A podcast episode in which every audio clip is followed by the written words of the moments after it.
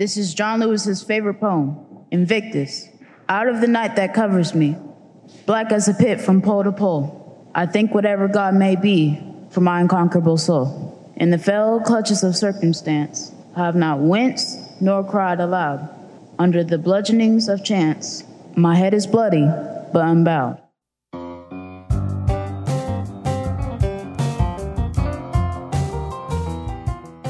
Welcome to Scholastic Reads, our podcast about books, authors, and the joy and power of reading. I'm your host, Suzanne McCabe, editor at large at Scholastic. Thank you for joining us.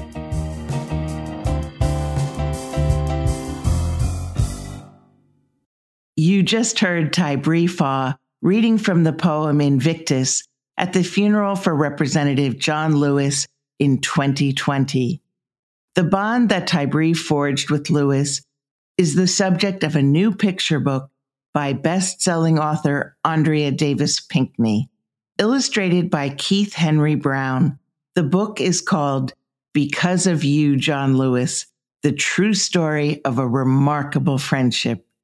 Andrea is here to talk about the inspiration for the book and why she finds such hope in an unlikely friendship. Tybre first met Lewis in 2018 in Selma, Alabama. His two grandmothers had driven him from their home in Tennessee to the annual march across the Edmund Pettus Bridge.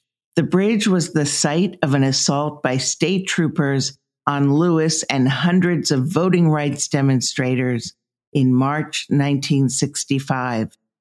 Bloody Sunday would prove to be a turning point in the civil rights movement outraging the nation and leading to the passage of the landmark Voting Rights Act. Later in the episode, U.S. Representative Nikema Williams will share her memories of Lewis and explain how Tybre and other young people are following in the courageous leader's footsteps. Williams now represents Georgia in the same congressional seat Lewis once held. First, here is author Andrea Davis Pinkney. Hi, Andrea. Welcome back to the program. Thank you, Suzanne. It's always great to be here with you. Please tell our listeners about your new picture book, Because of You, John Lewis. Because of You, John Lewis. I think that one thing that's important about the title is the subtitle. It's Because of You, John Lewis, the true story of a remarkable friendship. And that's the heart of the book, the friendship between a 10 year old kid and the civil rights icon, John Lewis. I was one of those uh, many, many people who in July of 2020 was glued to the television when this kid from Johnson City, Tennessee, he was reading the favorite poem of John Lewis called Invictus by William Ernest Henley. And it was all taking place at the Ebenezer Baptist Church, where Martin Luther King Jr. had been the minister. And I watched this child honoring this civil rights hero. And I wondered what had led him to this moment. And interestingly enough, as I was watching, my editor at Scholastic, Diane Hess, was also watching and was sending me these text messages. Are you watching? Are you watching? And uh, I think we both were having the same thought at the same time, which was we've got to learn more about this kid and could this be a book? Tell us more about Tybre and how his friendship with Representative Lewis developed. Well, when we were seeing Tybre, I reached out to his family who got in touch with me right away. I said, I'd love to learn more about, about your grandson. It was his grandmothers who are raising him. And they were really great. And they let me know that Tybre had always been an admirer of John Lewis. And the moment that had led to Tybre speaking at John Lewis's funeral began when Tybre begged his grandmothers to drive him from their home in Johnson City, Tennessee to Selma, Alabama to join John Lewis on his annual march across the Edmund Pettus Bridge. They got in the car. loaded up a lunchbox and a bunch of books so that Tybre could read on the seven hour trip. You know, not really knowing if they were going to meet John Lewis. And lo and behold, they, they pull up with uh, crowds of people. John Lewis comes out of the back of a church and makes a beeline. He spots Tybre Faw, this young kid, makes a beeline for him, and they become friends. And that was the beginning of something very special. It also echoes the friendship that a young John Lewis had with Martin Luther King Jr.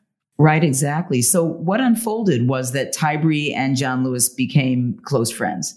In my research, I learned that John Lewis himself had a similar childhood wish, which was to meet his civil rights hero, Dr. Martin Luther King Jr. The way that happened was that John Lewis was a teenager. He applied to Troy State University and was denied because he's black and wrote a letter to Martin Luther King Jr. seeking his advice. Martin Luther King Jr. writes back and Martin Luther King Jr. and John Lewis become friends. So the book, Because of You, John Lewis, is the parallel journeys of these these two civil rights heroes. And I call Tybre a civil rights hero because as a young person, he's out there on the sidewalks and streets today. But the book chronicles their joint friendships with each of their civil rights heroes that kind of overlap and come together to create the friendship that they shared. The book looks back and it looks forward. I'm remembering now, I think I'm right on this, that your mom was pregnant with you when the March on Washington took place, but your dad was able to attend. Is that right? Yes, yes, thank you. Uh, on August 28th, 1963, um, I was about to be born, and uh, I was born in Washington, D.C. My uh, mom and my dad, you know, are civil rights foot soldiers and they the plan was that they were going to go down and, and march with king. My mom's doctor would not allow her because she was so far along in her pregnancy. And my dad said i've got to get down there. He did go down he did march with king and mom sat at home in a small efficiency apartment in inner city washington with the story goes with her feet up um, uh, watching it on television. And, and i believe that i was you know kind of in my mommy's tummy hearing that speech and experiencing it all and Lewis was at the march too. Lewis was there. Yes, Lewis gave a speech, and um, I think that you know all of that just impacted you know not only of course my parents, but ultimately me. Even though I wasn't born, I heard the story growing up over and over again about these two notables. Of course, Martin Luther King Jr., but John Lewis and his tremendous impact as well. Could you read an excerpt from Because of You, John Lewis, and set the stage for our listeners? Absolutely. So the book really celebrates the fact that Tybre is following in the footsteps of his hero. And we culminate again with Tybre kind of leading up to the moment where he does speak at John Lewis's funeral. So I'm going to read a little bit from that point on. When the world said goodbye to John Lewis, the crusader named Good Trouble, when Congressman John Robert Lewis was laid to rest, Tybre Faw stepped up, stood tall, spoke. Tybre from Tennessee, he knew. Because of you, John Lewis, we shall not be moved. Because of you, John Lewis, we can all look to the sky. We can all rise up. We can all fly. Do you see it up there? The wide, wide blue. Because of you and you and you, we will lace new shoes, cross big bridges, wake up, wish, and march toward a brighter tomorrow. And that's what Tybre does. He, he wakes up, he wishes, and he marches toward a new future. That's wonderful, Andrea. Tell us how Tybre is carrying Lewis's activism forward. Well, Tybre is a remarkable kid. He, he is out there on the front lines. He does every year go to the annual march across the Edmund Pettus Bridge, but he's doing so much more. He is speaking out on climate control. He's speaking out on rights for women.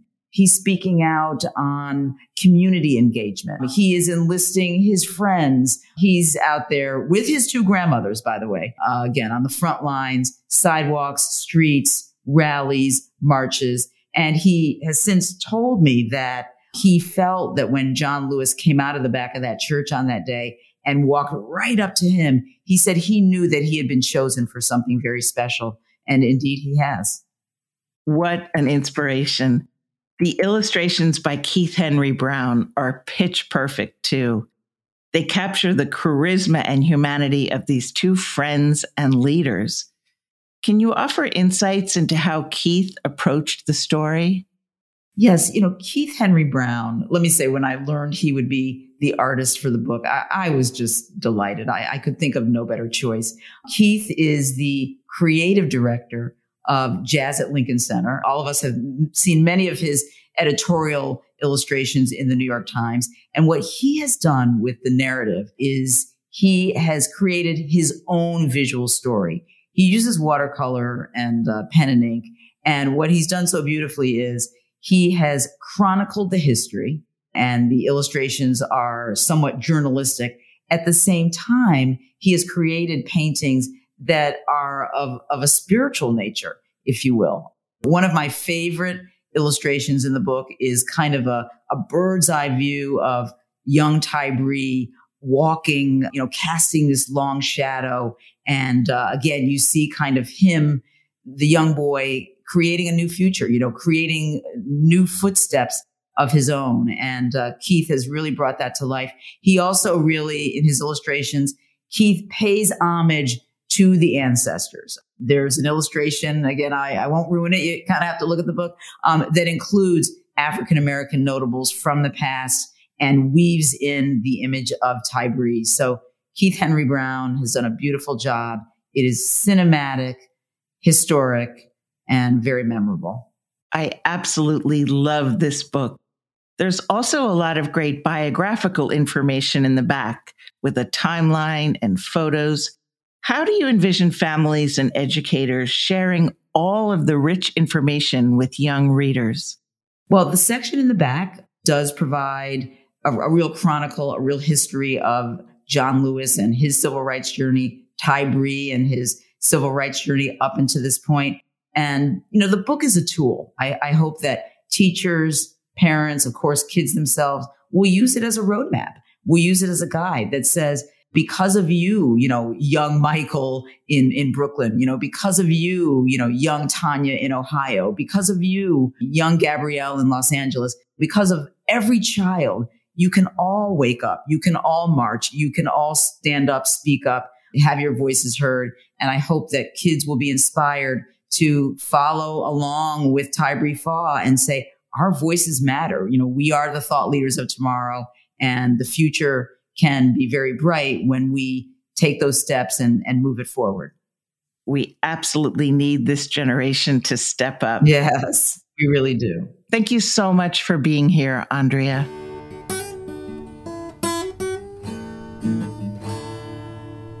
Here now is Representative Nikema Williams of Georgia. Hi, Representative Williams. Welcome to the program. Hello, hello. How are you? Very well, thank you. I'm really delighted to talk with you about your role in Congress and about your memories of Representative John Lewis. So take it away. Let's start with tell our listeners a little bit about your role in Congress. Hello, everyone. I am Congresswoman Nikema Williams, and I proudly serve Georgia's 5th Congressional District, where I have the honor of following in the footsteps of my mentor and my friend and my hero and predecessor, the late Congressman John Lewis. I am a freshman member of Congress. I'm the freshman class president, and I serve on the House Financial Services Committee and the Transportation and Infrastructure Committee. And because I like to take on all of the jobs, I'm also on the select committee of the modernization of Congress because I understand that I'm operating in a system that was not designed by or for people who look like me, but I'm determined to make it work for all of us. My goodness, that is a lot. What would the modernization of Congress entail? So, making Congress work for the people, it means how do we digitize a lot of things that have ordinarily and historically only been on paper? We, I know that a lot of people that will be listening to us understand that we live in a digital age. And I mean, I don't know the last time I went into a bank branch. So I do everything on my phone. And so thinking about how do we modernize Congress so that it is more responsive to the American people? What about representation and making sure that everyone's voice is heard? I think what we're seeing now, and it has been cyclical because what we see is things that have happened in the past are recurring now. And so I think the more that people are using their voice to be involved in our government, the more responsive our government is to the people. I know that I represent a very historic district here in Atlanta. We're the cradle of the civil rights movement. And we have always been very engaged and on the front lines of social justice issues and bringing equity and justice to this country.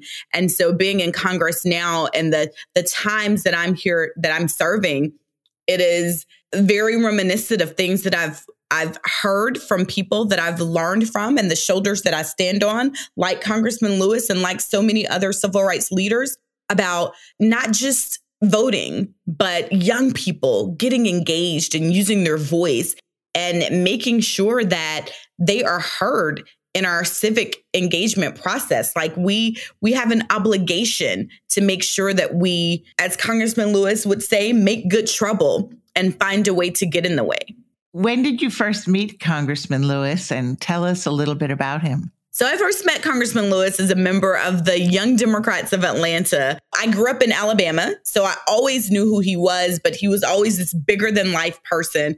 I mean, a hero for not just me, but for the not just the country, but the world, the conscience of the Congress.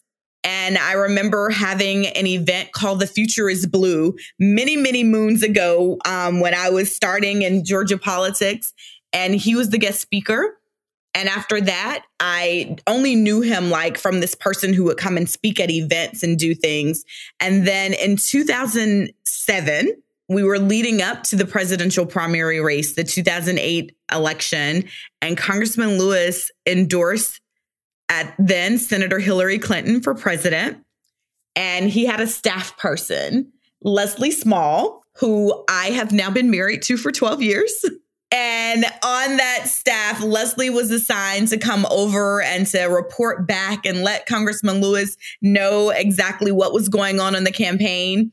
And I was a huge Hillary Clinton supporter, and Leslie was not, but Congressman Lewis was. And so he would come over every day. And like, I got to know Congressman Lewis because he was involved in the campaign. And then Leslie was there, and Leslie and I started dating. And it kind of morphed into much more than just dating because now we have a very vivacious six year old son, been married 12 years. But through that, with my then boyfriend, future fiance, and husband working for him, I got a chance to really get to know him on a very personal level. And I became like a extra staff person when we were going to events. I was always there. Or he would say, Well, where's Nikema? Is Nikema coming? And he became my shopping buddy because Leslie didn't like to shop, but somebody had to go with them. And so tag, I was it. And we would always catch the the best sales at Dillard's, the local department store. And I mean, I really got to know him on a very personal level. How did you then become the representative who would take Congressman Lewis's seat in the House? over the years in my involvement with the young Democrats turned into grown up Democrats. And in 2019, Congressman Lewis endorsed me to be the first Black woman ever to chair our state Democratic Party. And he helped me get elected. And he endorsed me in my very first run for office as a state senator and was there with me every step of the way, hosted my very first event and was there the day that I was sworn into the state Senate. And then in 2020, as chair of the party, that day that we will all remember, July of 2020, Congressman Lewis passed away. And the Democratic Party was obligated to find someone to replace his name on the November ballot. And I can hear the words of Congressman Lewis very clearly when he tells us that oftentimes you don't choose the moment, the moment chooses you. And I, because of the help from Mr. Lewis, I was then the state party chair, and the executive committee of the Democratic Party of Georgia thought that I was the best person out of 132 applicants to be the name on the November ballot in the general election. And then I was elected overwhelmingly with 85% of the vote to be the member of Congress serving in Georgia's 5th congressional district.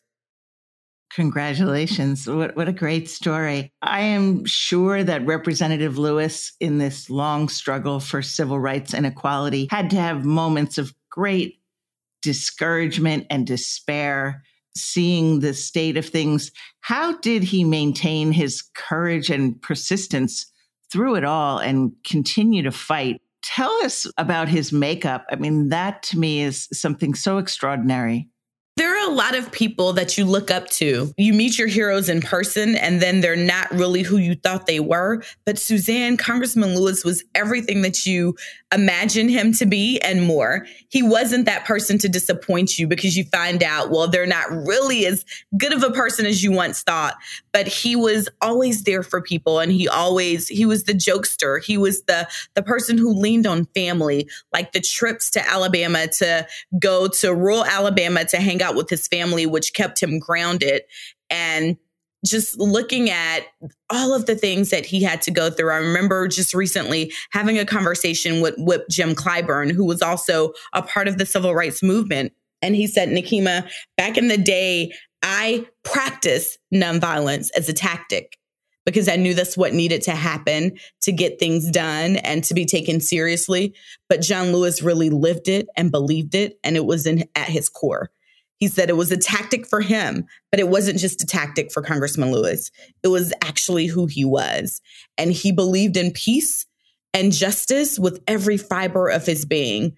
And so he understood that this work was ongoing and that our fight and our struggle wasn't just a struggle of a day, a week, or a month, but it was the struggle of a lifetime. And so he was literally willing to dedicate his entire life to perfecting this union, this country that we all call home.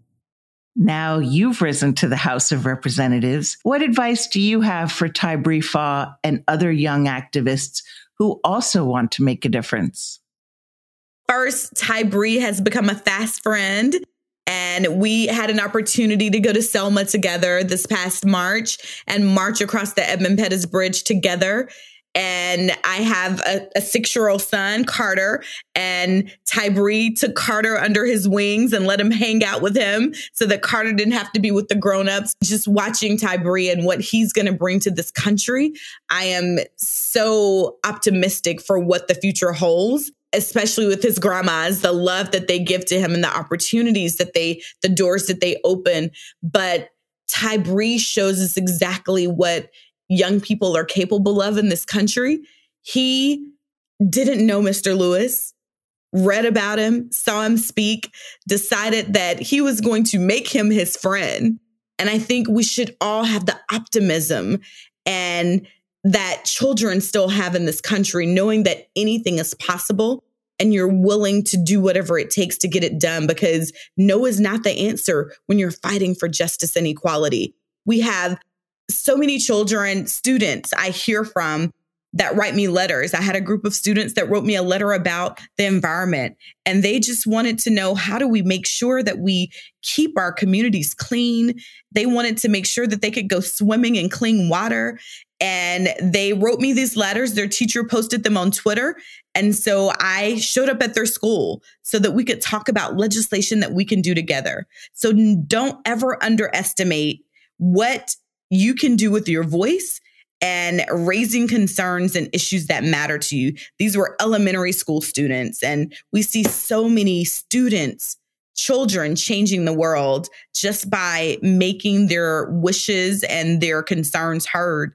And we all have an obligation, no matter where we are on this journey towards justice, we all have an obligation to speak up and find a way to get in the way. I love that find a way to get in the way.